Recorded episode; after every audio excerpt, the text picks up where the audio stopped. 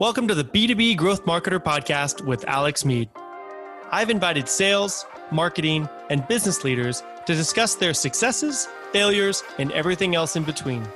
Thanks for listening. Enjoy the show.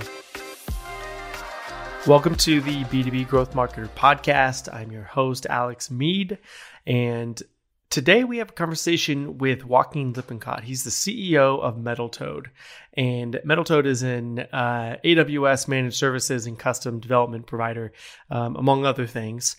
And you know, the conversation, I've gotten to know their company over the last, I think during the pandemic, and in my conversations with them, they've really built and kept this company culture while remote. And I wanted to have this conversation and really understand their secret and how they did that, because we all were thrust into this situation of working remote, working from home, how we deal with that, both as owners of companies, of managers, of employees, and everything in between. And, they decided to transition to remote in 2019, before the pandemic, and I, wanted to kind of hear their secrets, because of talking to different employees, they seem to have something figured out. So I hope you enjoy this conversation with Joaquin. All right, welcome to the B2B Growth Marketer Podcast. My name is Alex Mead, and this week we have a guest, Joaquin Lippincott from Metal Toad, where he is the CEO and founder. And I met Joaquin. Actually, I think I had a sales outreach that he was nice enough to respond to in the middle of the pandemic and gave me a little slice of hope. But Joaquin, why don't you introduce yourself? Hey, Alex, it's good to be here. I still reference that outreach you did. So happy to talk about it. We call it the Topo Chico email internally at Metal Toad. Well, good.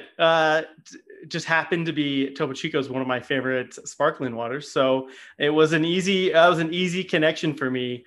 But the reason why, I wanted to invite you. Right? Yeah. I know. I should reach out to him. Yeah. You can get cases on sale at Sprouts for those of you that have Sprouts nearby. I wanted to have you on because, something obviously that has been a big topic since kind of the pandemic has changed business, and in the sense that it's changed how we work and where we work and what companies and managers and bosses and CEOs and leaders have to do to keep certain things alive, like company culture. And, I wanted to talk to you because of your experience at Metal Toad. And, my understanding, Metal Toad went fully remote. Was it 2 years ago, 3 years ago? It was in 2019, although the seeds of that were quite a bit earlier. So it was about a 2-year process for us. Yeah. So actually, tell me about that. So it was a 2-year process. And I mean, obviously, a lot of companies didn't have more than, 20 minutes to plan for their new work life at home during the pandemic. But talk to me like the 2-year seeds and like a transition that you took. I'm curious to know like what steps you took and like what we can take from that. How can businesses take away from those ideas? Yeah. So one, I don't think it needs to be a 2-year process. It was a 2-year process for us because we had no idea what we were doing. and so a lot of trial and error. So the important piece, I think, first sort of transition to make when you're thinking about going to remote, or if you have gone to remote, I think it's important to get away from the butts and seats metric. That is, if there's a butt in the seat, then probably there's work being done. And if that is essentially the extent of how, whether your business is working or not, you don't have a really good sense of if your business is working or not, because just because somebody's sitting at a desk doesn't mean they're being productive or doing effective work. And so first, you got to think about, okay, well, what are we actually doing? What do we want people to do? And, as a small business owner, that's a tough transition to make. I went through it myself, but at the end of the day, for anybody who's managing an operation, really shouldn't matter if people are sitting at their desk for 50 hours a week or playing foosball for 50 hours a week, as long as the work that is required as actually getting done. If you you've got people playing foosball, you probably have some challenges with utilization. But, you know, it's really all about the work and having people, you know, sitting at their desks when there's nothing to do really doesn't do a whole lot. So that's the first part of the transition. The next part that I think is really important and actually is a hurdle that people with the pandemic didn't have to worry about is you're not all out of the office. It's really difficult to create a culture that is friendly to people who are out of the office. So we tried it for many years. You know, we had some people who had moved and we said, yeah, okay, you can work remotely. But the trouble was the meetings always happened at our headquarters in Portland, Oregon, and people needed to dial in for those. And we might not actually start up the Zoom or Zoom equivalent at the time. And so when the meeting happens in a geographic location and, you know, we're not thinking about how do we get the audio to everybody? Can everybody see? You know, can we make eye contact? Is it, you know, are we enabling communication? And then it often gets overlooked. And so it wasn't until I moved down to Los Angeles, and therefore the meetings had to happen in a virtual space, that they actually did happen in a virtual space. And once I was out of the office, that facilitated the transition to really allowing everybody to be out of the office.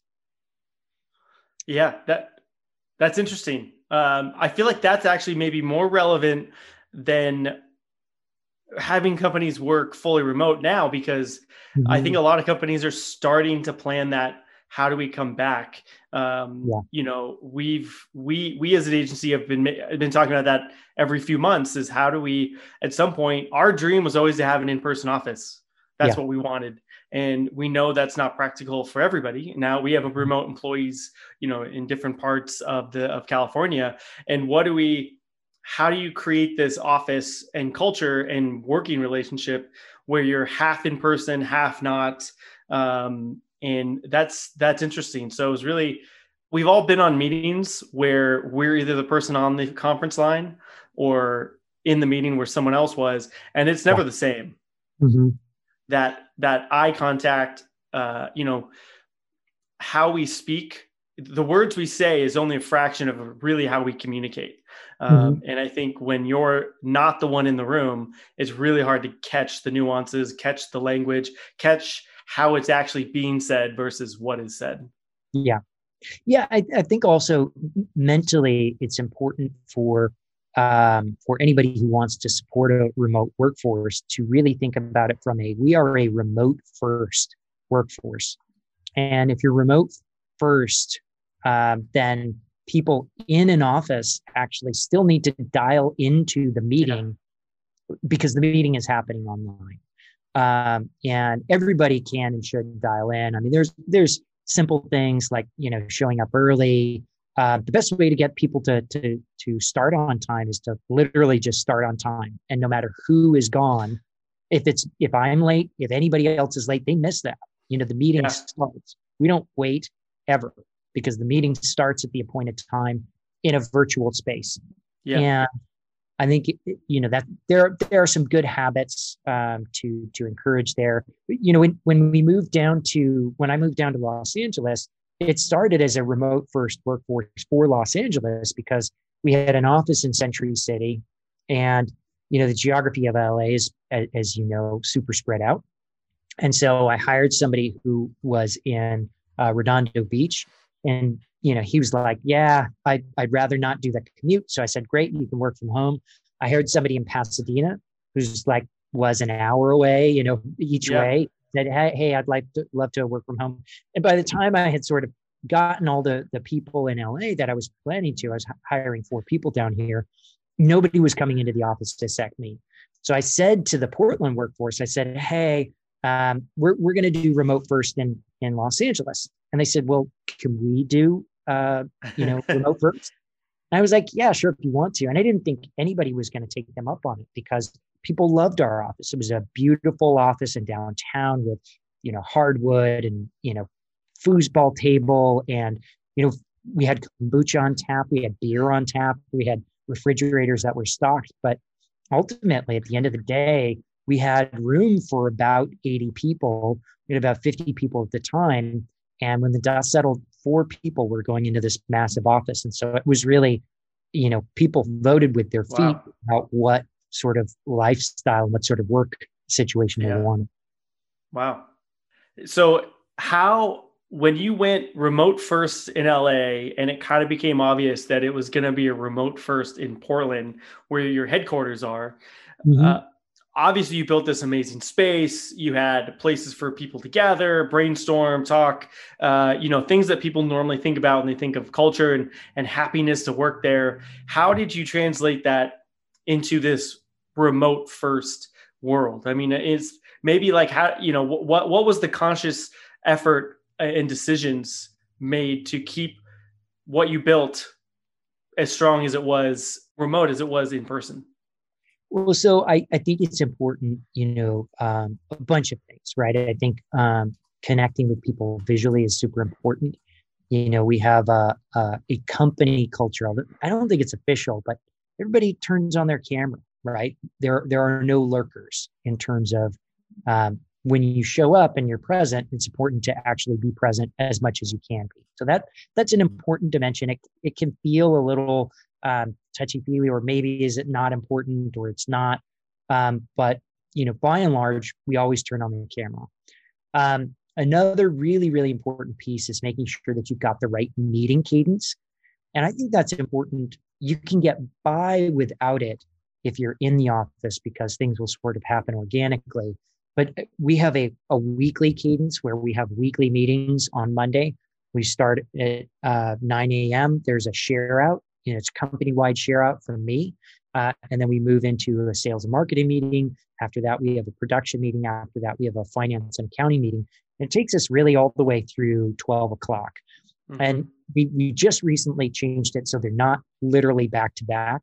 And there's a 15-minute break. So they're 45-minute increments. And then we give that 15 minutes to sort of, I mean, use the restroom. You know, or catch up on email, whatever you need to do, get some coffee. And then the other thing is everybody has a stand-up that they attend. If they're in, you know, the production team, if they're, you know, working on a project, or if they're in sales and marketing, whatever, operations, they have a meeting. And all of those meetings occur at 9 o'clock. They're 15 minutes long. And then right after that, at 9:30, again, with that 15-minute break or grace period, we will then move into a management meeting where it's managers only. People who are cross teams then come together and are able to connect. So we're really no more than, you know, 24 hours from knowing about anything that's a blocker. And that's super, super important, especially when it comes to getting time for emergencies or the attention of the CEO or the CTO or anybody else. And when you're growing a company organically, you get to a place which is just calendar death, right? It's calendar lockdown, where you want to try and get all the leaders together at the company, and you can go 6 months, 12 months, 3 years out, and you turn everybody's calendar on. And literally there's no space where you can put an ad hoc meeting. And a lot of those ad hoc meetings are there because they need that cross communication, but having that sort of, you know, vertically stacked, you know, that deep meeting weekly, that really thin meeting daily. And then we also have once per month, we'll do a more robust reporting, and we'll also do, you know, an all day management meeting instead of the weekly. That allows us to dive deep and really be cross-functional and address things. But you only have 12 of those, you know, per year, right? And you think about it, you only have 52 of the weekly meetings per year. It's not a ton. Yeah. When you break it out, I think that cadence and that scheduling and keeping it consistent is important, because things happen at home. You know, you see a bunch of dishes you forgot to do, and it's easy to start at different times. But I mean, your philosophy of getting it done when you get it done, you know, as long as the work's getting done. But those meetings, I think we've also found those very important. I think something you said, like giving people time to do whatever they needed to in between, because there's certainly a Zoom meetings are certainly can be tiring, can be exhausting. And if you have too many back to back, you know, if you're wearing headphones, your ears start to, you know, feel it a little bit. And, you know, we're in a meeting, there's not always eyes on you. And when you're on these Zoom calls, you feel like there's always someone looking at you. And so you always got to be, you know, on, as some say. So I think that's important, that break. And that's something that's even going further outside the workplace and going into meeting, like virtual events, is starting to plan out, hey, here's a session where you just need to listen to, here, just turn off your video and go for a walk.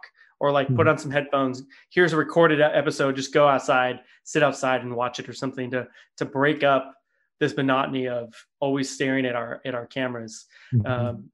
What is something you've learned through this process of bringing your agency, your company, to fully remote? Like, what's something you kind of after the fact have, that light bulb went off? It's like, oh, maybe we should have done it this way, or maybe we shouldn't have done it this way. You know, some things in that aspect. You know, that's a good question. I think what's interesting, you know, now that we're in it, I think we have this massive experiment where we sort of went through and forced everybody to work from home, right? So we skipped that sort of middle step that we struggled with for a long time, which is, how do you put your pants halfway on, right? How do you be half remote? I think the pandemic and also just the urgency around it, and, you know, a lot of what felt, you know, just crazy free fall, you know, we really didn't know how this year was going to end, and everything got turned on its head. All of our plans for attending conferences, everything else was, you know, totally pivoted. We got to a place where, you know, I realized with my calendar that literally it was back to back to back to back to back to back to back meetings. You know, jokingly, I call them Charlie's Angels meetings because they're back to back to back. doing a little finger guns here for Alex. Hopefully there's some listeners that are old enough to know the Charlie's Angels. I feel like they remade them enough that everybody should know. Yeah, great. You know, whoever the latest round of Charlie's Angels were, thank you. So what's important is, you know, we're also coexisting with our families. You know, that's certainly true for me. You know, I have two kids, and, you know, they're fortunately older, but, you know, it's my wife and my kids, and we're all sort of cohabitating. Yeah. And it was really, because of that, you know, because I had family members who were around, like saying, hey, you're literally always on the phone, that I had this aha moment. And I said, okay, well, I used to have these sections of time called commuting, right? Where it would be like, you know, I would block off half hour or an hour to get there and back. And that was sort of a natural buffer, or I could take a call, or I could do whatever, decompress, listen to a podcast, whatever, right? Yeah. Go for a walk. Yeah. But those were all gone. And so we were on this just absolute death march. And, you know, people were excusing themselves or saying they would need to be 5 minutes late to the next meeting because they needed to use the bathroom. And that's just, you know, that.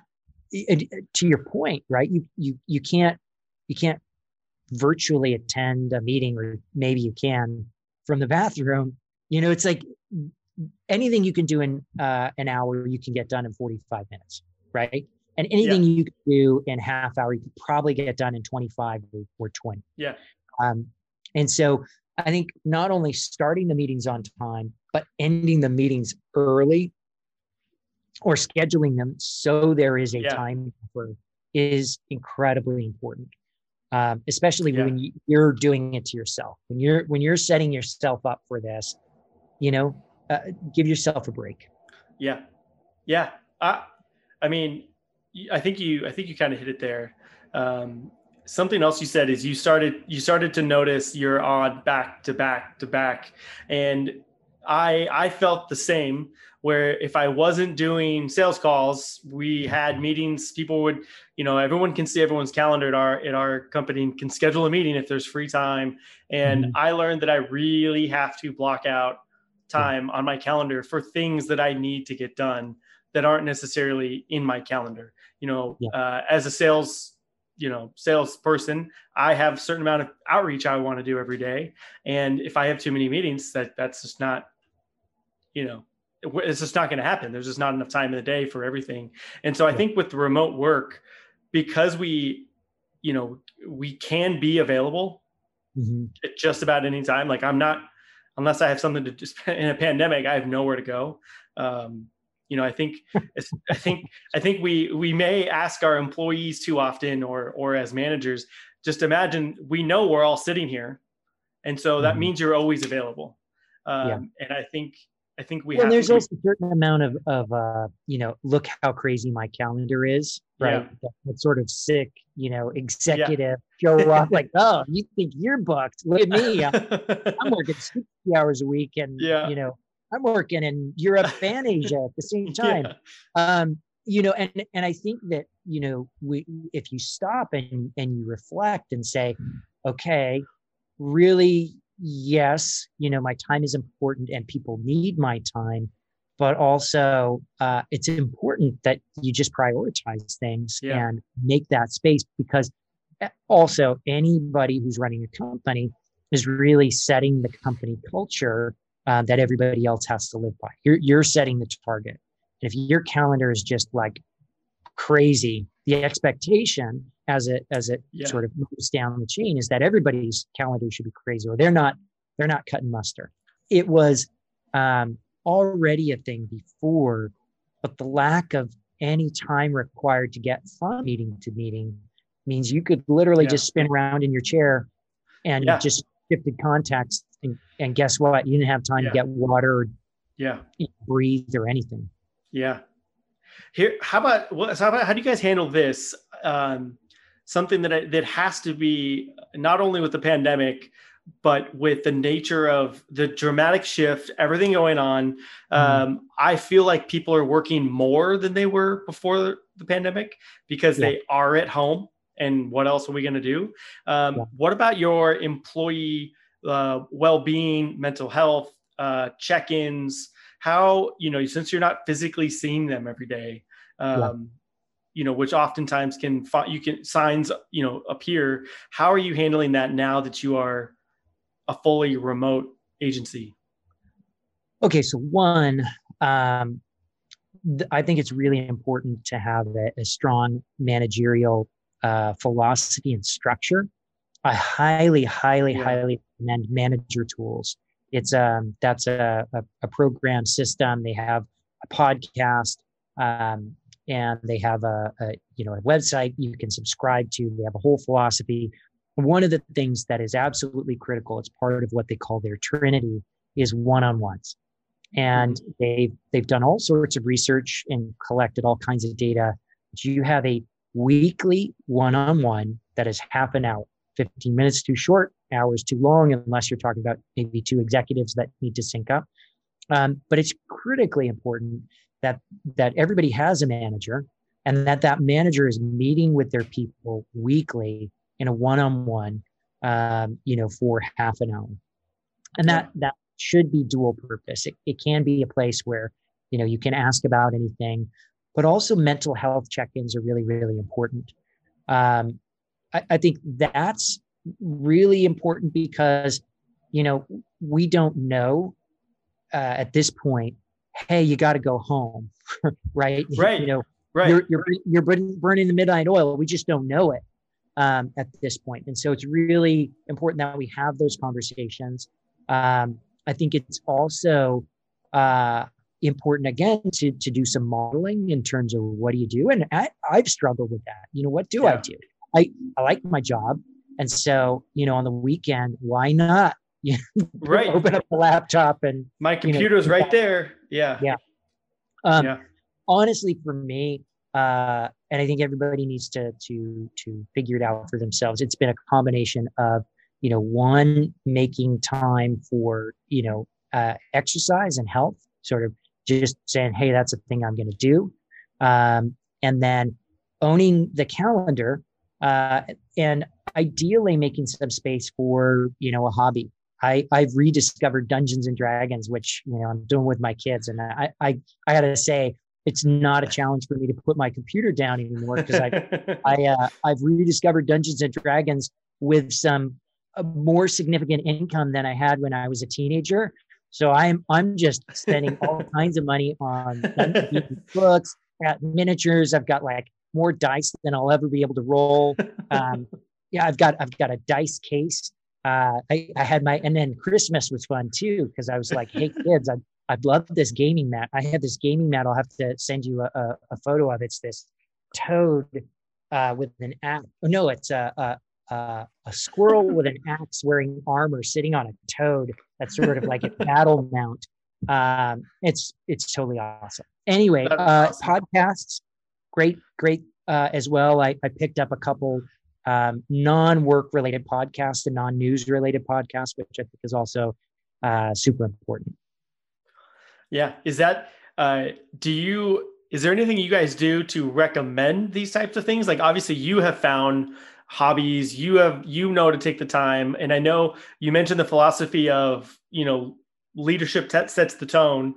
And mm-hmm. I'm sure on the one-on-ones or other areas, you probably discussed or mentioned some of these fun hobbies or things. But is there anything like company-wide that you can't force people to listen to podcasts or to find new hobbies, but is there any ways you encourage these things? Yeah. I mean, when you get together on a daily basis, I think that there is, you know, of course the purpose is, you know, getting work done, but a huge part of getting work done and working effectively is trusting the people that are around mm-hmm. you. And so I think, you know, we do small talk, right? As a part of trust building, as a part of, you know, building that social fabric, and that social fabric, it's not superfluous. It's important, because if you don't have those conversations, you're not going to trust the people that you really do need to trust to get the job done. And so I'd say, you know, have small talk, and then the way to transition into work. We have, and this is also, I think, really important. You need to have metrics that you're looking at. So a dashboard that you sort of orient around. We have a sales dashboard. We have production dashboards. We have a marketing dashboard. And so when the small talk, you know, has gone far enough, you know, whoever's driving the meeting, you know, maybe it's gone 5 minutes, the screen will literally change because there's a dashboard that's going up. And that's a really organic way to just say, okay, cool, let's talk about business. And then we go through, we look at the numbers, identify anything that's outliers. And then we go into what's up for you in your next 24 hours. And that, you know, we go around and everybody talks in, and that also creates a space. Everybody talks in the meeting. What's up for you in your next 24? And you don't want, and you also want to identify, and I have this blocker, so I need to talk to Paul or to Bob or, you know, to Joan or whoever it is to actually get my work done. Right. And you want to be careful as a manager. You're not going through too many meetings where somebody's saying, I don't have any blockers, because that's just not reality, right? There should be some blockers. Joaquin, this has been great. I think we could probably talk for another 2 hours on this, because I think this is something that's going to be evolving as we all navigate what is the new normal. I don't think we're going back to 50-person offices, 30-person offices. I think there's always going to be some sort of hybrid moving forward. And so I think this is going to be an ongoing discussion. So I want to thank you for the time. Well, thank you. I'm super glad you sent the Topo Chico email. Me too. And I am too. All right. Well, thank you. Thank you, Joaquin. You're very welcome. Thank you, Alex.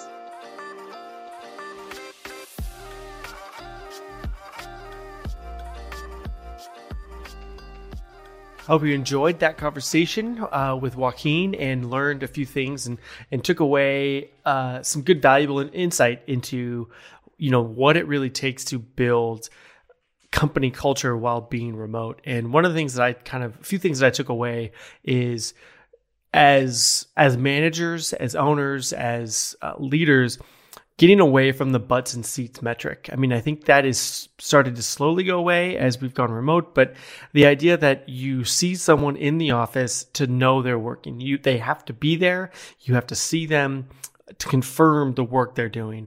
And that's really just not the case anymore. And once you get away from that metric, it's a lot easier to understand that people can be just as productive, if not more, in the environments they want to be.